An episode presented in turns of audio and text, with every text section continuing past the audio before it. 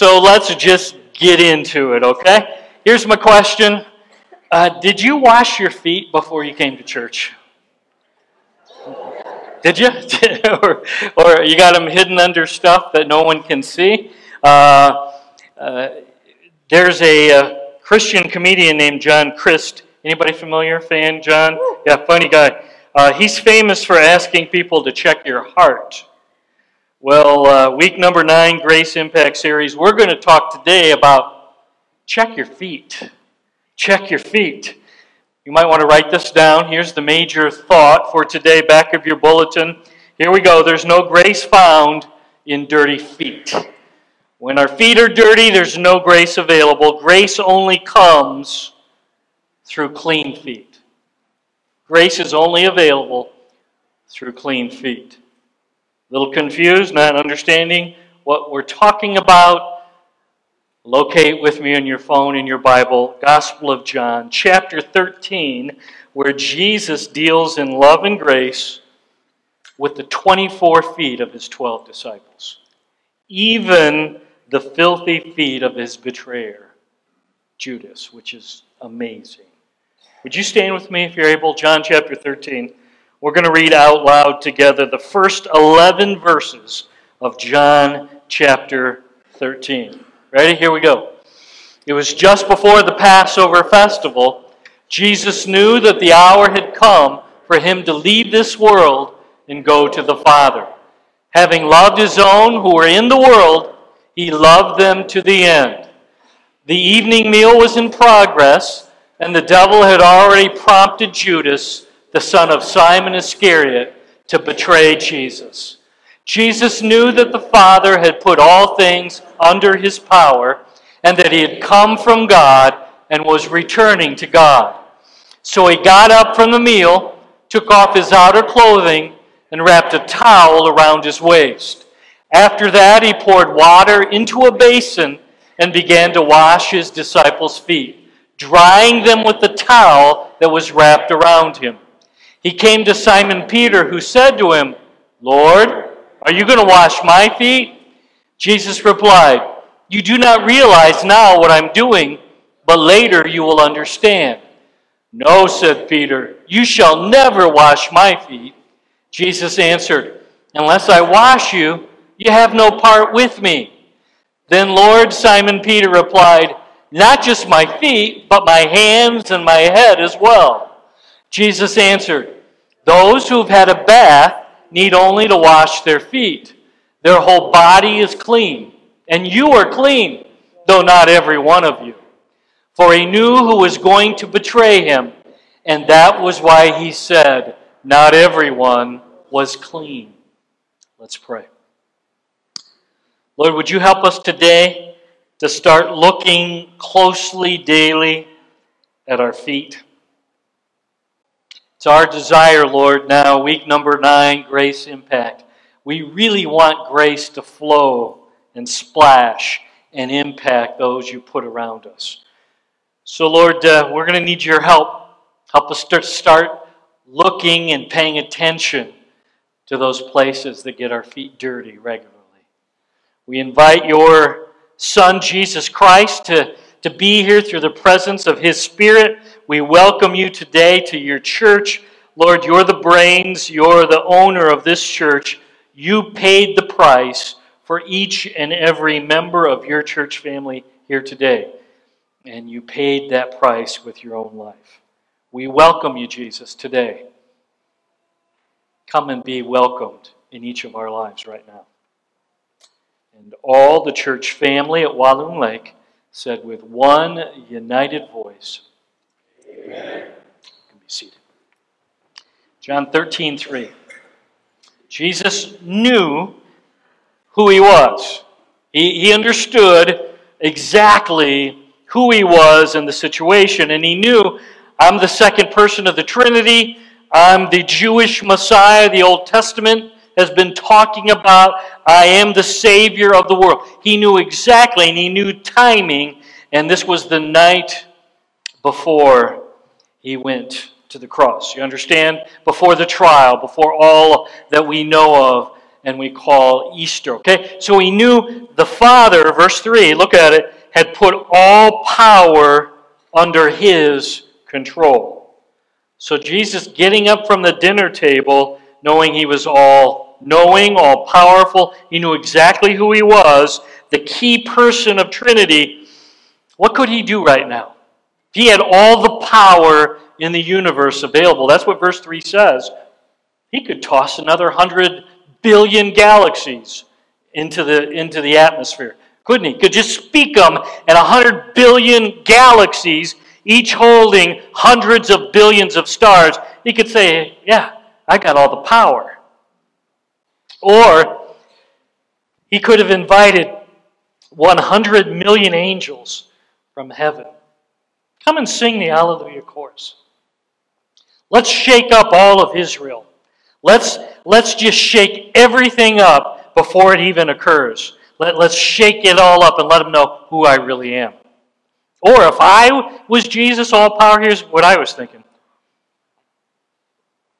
I'm going to smote Pontius Pilate, and I'm going to smote Herod, and all of the Sanhedrin, Caiaphas and Annas. Give them boils, give them leprosy, give them awful stuff, and then they won't be able to try me and put me on the cross. You understand what he could do? It says very clearly, verse 3, all power has been given to Jesus. Okay? So when the average person is given great power and great authority, what do you want to do? I want to do something to show off my new awesomeness, don't you? I want to be spectacular. That's what the average person is thinking. But I want you to look closely. What does Jesus do knowing all power has been given to him? Verse 4. Here's what Jesus does. So Jesus got up from the meal, took off his outer clothing, and wrapped a towel around his waist. Did you catch that? So Jesus, knowing all power is given to him, after that he poured water into a basin. He began to wash his disciples' feet, drying them with the towel that was wrapped around him. Jesus Christ, creator, sustainer, originator of the cosmos, Jesus Christ, King of Kings, Lord of Lords, Jesus Christ, Lion of the tribe of Judah, the owner and ruler of heaven and earth. What does he do? He washes feet. He washes feet. And you understand, don't you? That was the job of the lowest ranking servant or slave in the household. So the one who had to wash stinky, grimy, smelly feet, that was the job nobody else wanted. That was the foot washer. But Jesus said, you know what? I'm going to take on the role of servant. Philippians 2 talks about that. And I'm going to wash off the mud and the manure and the grime of 24 feet. My 12 disciples, including my betrayer, the feet of Judas Iscariot. So, question. Why didn't one of the 12 step up and wash everybody's feet? Well, why didn't one of the disciples take this role? And in a parallel account, if you go to Luke 22, verses 24 to 29, here's why it tells us. Because they were all arguing about who was going to be the greatest in the new kingdom. Think about it. Jesus walks into the upper room, and there's this big debate, and they're all trying to figure out, I think I'm going to sit at the head. I think I'm going to be the greatest. When we get into the new kingdom, I'm going to be the man. And all 24 of those feet are thinking, there's no way that if I'm going to be the greatest, then I'm going to stoop and wash filthy, grimy feet. That's like the opposite of greatness. No way. That's why they didn't step up, because they thought they were great. They wanted to be great. That's what they were aspiring to. And then Jesus arrives at Peter's feet. Look at verse 6. It's kind of humorous. It really is. Jesus came to Simon Peter, who said to him, Lord, are you going to wash my feet too? I see the pattern, and now it's my turn. And Jesus replied, you don't realize now what I'm doing, but later you're going to understand it. No, said Peter, you'll never wash my feet. You're not going to do that. Jesus says, unless I wash you, you have no part with me. Aren't you grateful for Peter? I love Peter. Then Lord replied, then don't just wash my feet, wash my hands, wash my head as well. Peter had the world's mindset when it came to power and authority. Peter understood that in the business world, in the military world, in the world of politics, even in the world of disciples, the person at the top, the one with authority, that's the one that ought to be served. Peter understood that well. So Peter is saying, Jesus, I'm kind of offended that you're going to wash my feet and serve me. That's backwards. That's messed up. I don't think you should do that. But he's just speaking what everybody else was thinking. He just put words to it. Verse 7, you don't understand now, Pete. You're not getting it. You'll understand later. Verse 8, no, master. You'll never wash my feet. Why is he saying that? That's pride, and that's ignorance. Speaking. Verse 8, last part. Peter, if you don't allow me to wash your feet, this is big, okay? This is, I think, the most important section in this entire account here, okay? He says, you don't understand, Peter. If you don't allow me to wash your feet, then you're not going to be connected to me. You're not going to have fellowship with me. That's the words here. There's no companionship. There's no sense of my presence. Fellowship will be broken if you don't let me wash your feet. And then classic Peter to the other extreme, verse 9. Okay, then, Jesus, if that's the way it is, then don't just wash my feet. Get the shampoo, wash my head, wash my hands. Just give me a bath, Jesus. Interesting. And Jesus, responding to Peter's request for a bath, gives us really, I think, the most important fact in this whole account here. Okay? Full explanation. Now we're actually going to get some good doctrinal truth here that's very, very practical to live out as a follower of Jesus. Look at verse 10. Here we go. Jesus answered. Okay, he says, "I just give me a bath."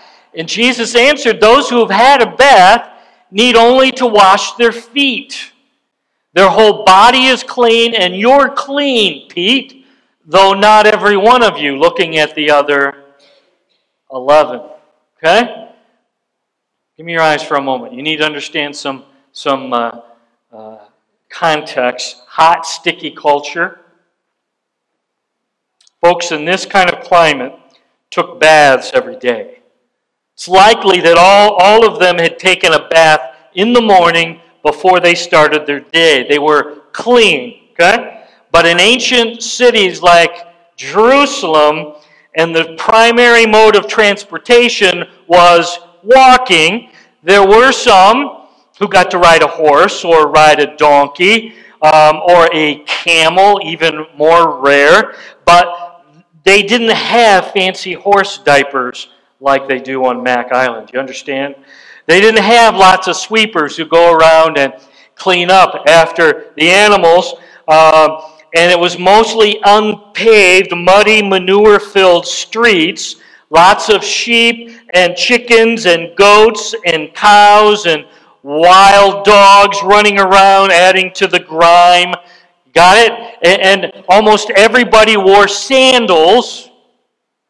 They hadn't invented sneakers or work boots at this time, so almost everybody wore sandals. So, even though you had a bath a few hours ago, you arrived at the upper room, what was the condition of your feet?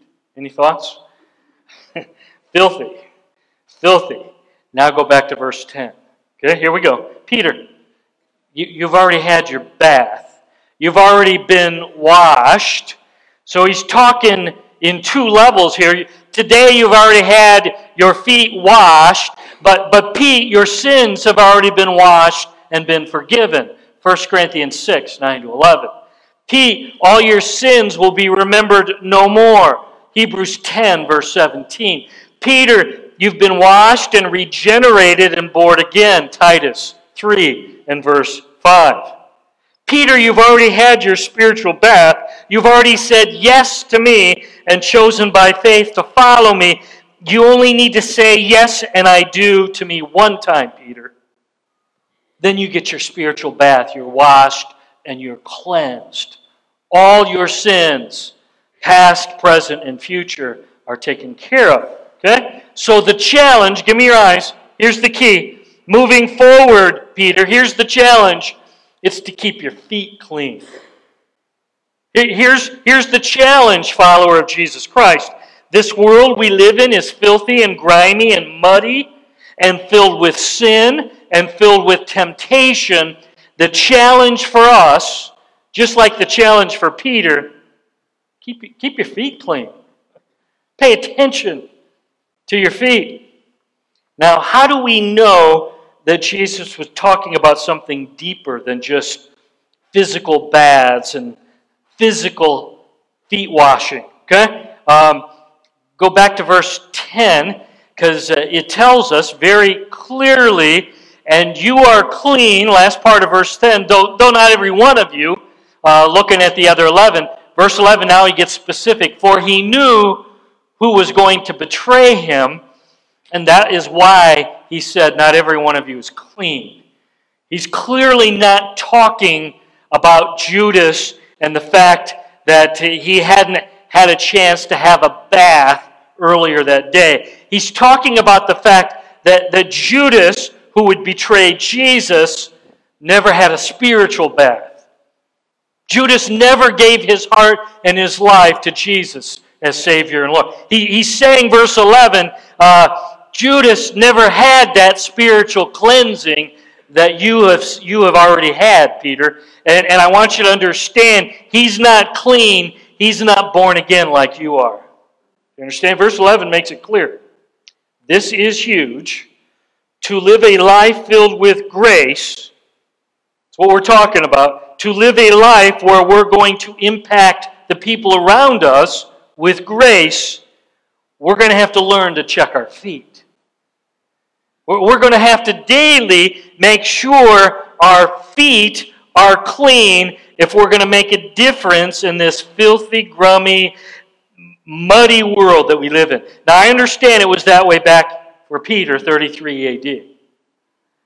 I would argue today it hasn't changed. Same different forms of filth and mud and grime and manure. The only difference is we can access the manure and the mud of sin through technology much easier.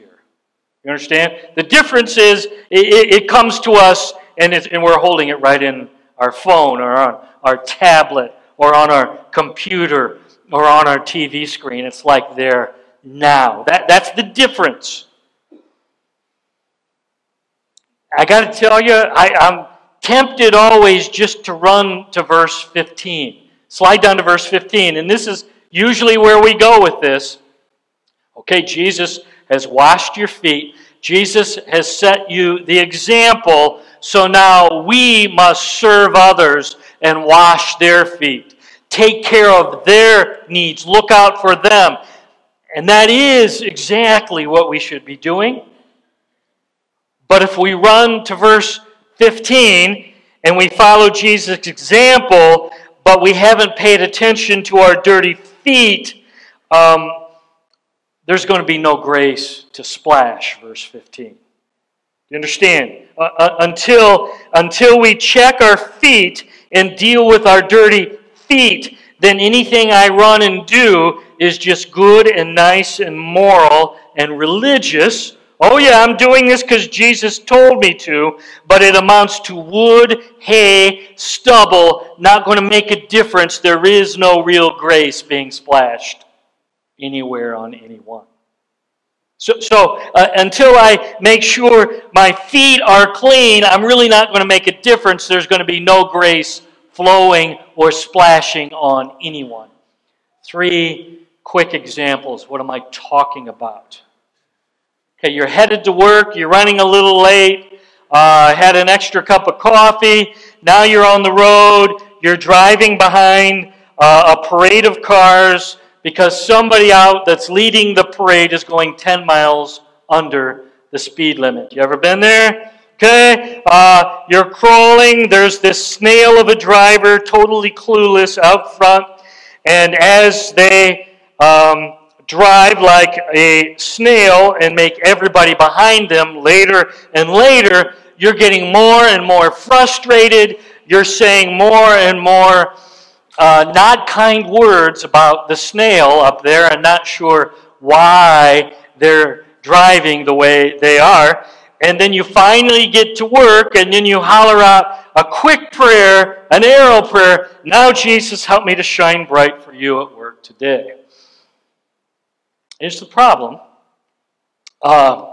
You forgot to check your feet, okay?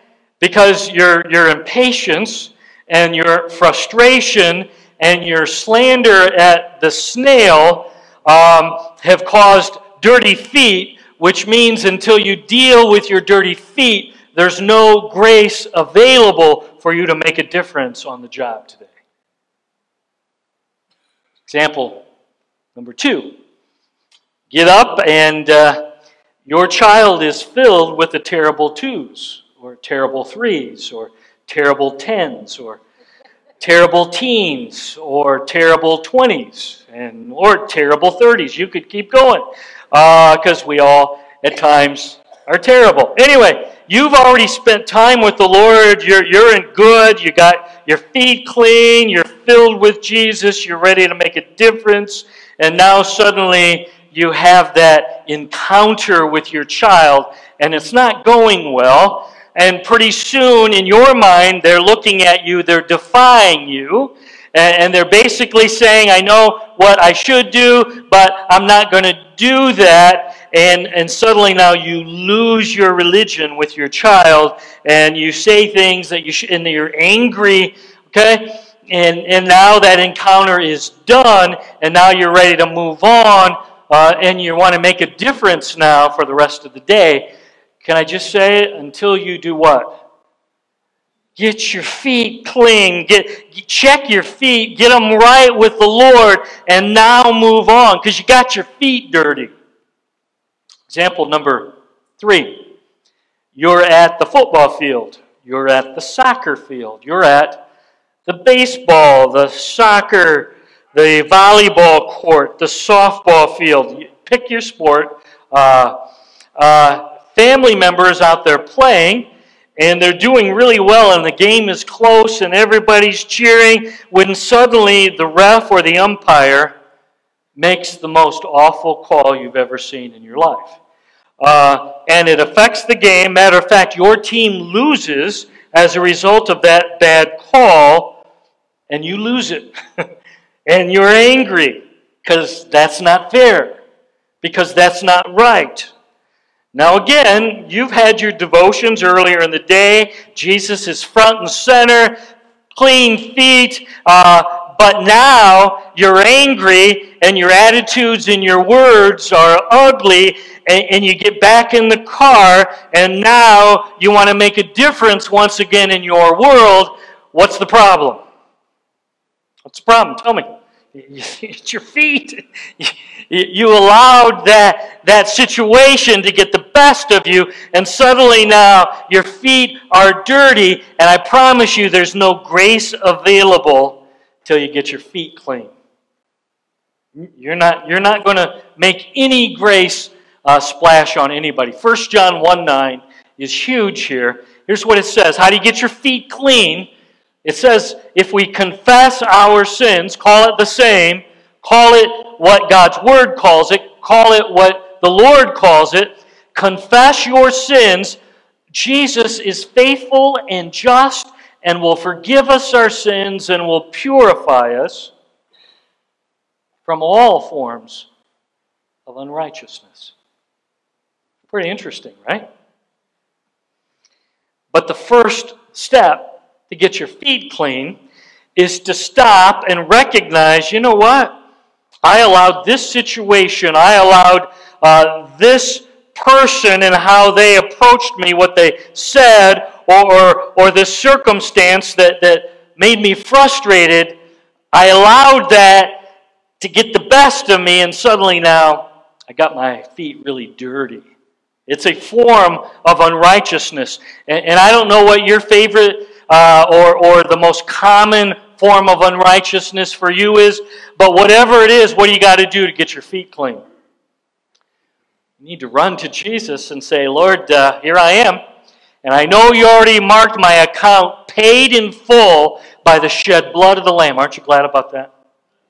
Okay, so you mark the account paid in full, and now I'm going to draw a check on that account, okay? And I'm going to write the check of confession, and I'm going to write, the snail driver, Lord, drove me nuts, and I said bad things about them. And that was wrong, and that was unrighteous, and I'm asking you to wash and cleanse and get my feet clean, okay? That child of mine, their disobedience, their attitude toward me made me crazy. And I know suddenly now I wasn't just being a good and godly husband, father, mother. I suddenly lost it, and my impatience caused my feet to get dirty. And I'm going to call that sin. And I'm going to ask you to wash and cleanse and make my feet clean again. The anger at that incompetent referee, that umpire, and okay, Lord, I'm going to quit calling them incompetent, and I'm just going to say, Lord, I need to give that to you, and I need you to wash and cleanse my feet. Do you understand? Until you get your feet clean of your unrighteousness, your sin, nothing good, nothing lasting is going to happen. Now, we can slide down to verse 15, and I promise you, we're going to be called, and the Lord's going to say, now that your feet are clean, now go serve one another. But first, check your feet. Check your feet, okay? You want to make a difference with grace? Have Jesus splashed on the people that He puts in your path? Check your feet. Make sure the crud, the mud, the filth, the sin hasn't gotten in between your toes and rendered you useless for grace until you confess, call it sin, and ask Jesus to wash and cleanse and make your feet clean. My prayer for each of you all week long. Any guesses? As we close, any guesses? What do you think my prayer has been for you as I've gotten ready here for today? My prayer is that you'd learn to start what? Checking your feet. Like every day, and especially, Lord, help us to get to the point when I sense that I've pushed you off the throne and now I've taken charge and I've said something, I've thought something, I've acted in some inappropriate way, I've looked at something I shouldn't have been looking at. Lord, help me to start checking my feet, because I want to make a difference for you in your kingdom. Bow your heads. Touch your eyes. So, as you think about your life recently, how you've been doing as far as keeping your feet clean? Would you invite the Lord to show you? And maybe you've gotten really good at this, and you're very quick to run to Jesus and get your feet clean, and confess sin, and get right back in relationship. Or it could be that that's not true for some of us. Speak, Lord. We're listening.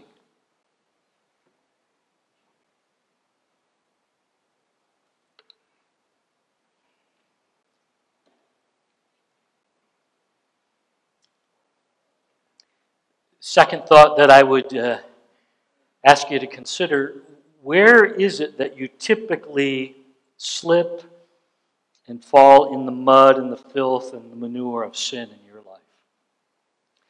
Because the truth is, most of us have patterns, and most of us have a place or two or three that if we're going to get filthy with our feet, That's the place that usually it occurs. Would you ask the Lord to show you? Because if I'm always falling and slipping in the same puddle of mud and yuck, Lord, would you help me to start paying close attention there? Sins of the eye, looking at things that you shouldn't be looking at, sins of the mouth, sins of attitude, pride, jealousy, envy, impatience. Lord, would you show us? Help us to start paying attention to those areas that are getting our feet dirty day after day after day.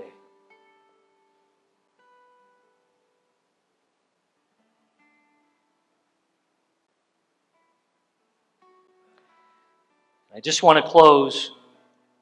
Could be you're here, and the truth is you've never had a spiritual bath. You only need one of those. But if you're here today and you've never had a spiritual bath, you've never been to the cross and said, yes, Jesus, I believe you took my place on that cross. I believe, Jesus, you shed your blood for my greatest problem. I'm a sinner. I believe that.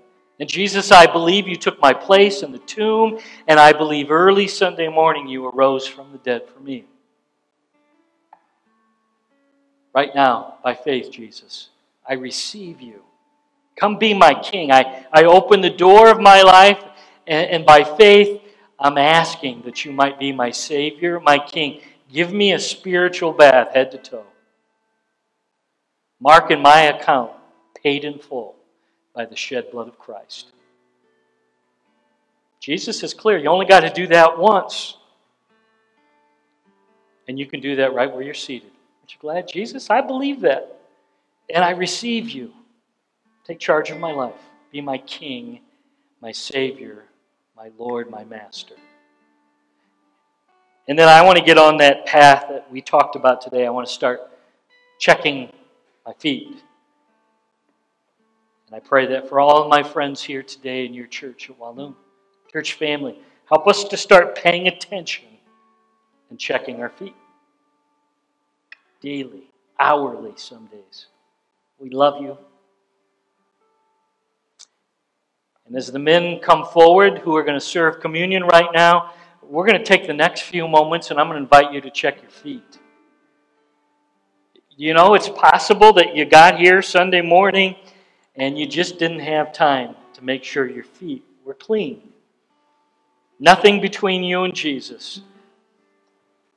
So would you invite him to show you? Even right now, right where you're seated.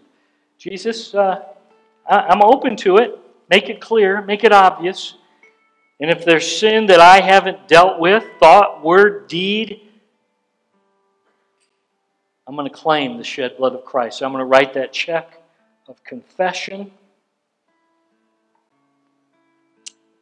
As we celebrate what you did for us on the cross, Jesus, I want nothing between me and you. I want your Holy Spirit and your grace to flow in my life.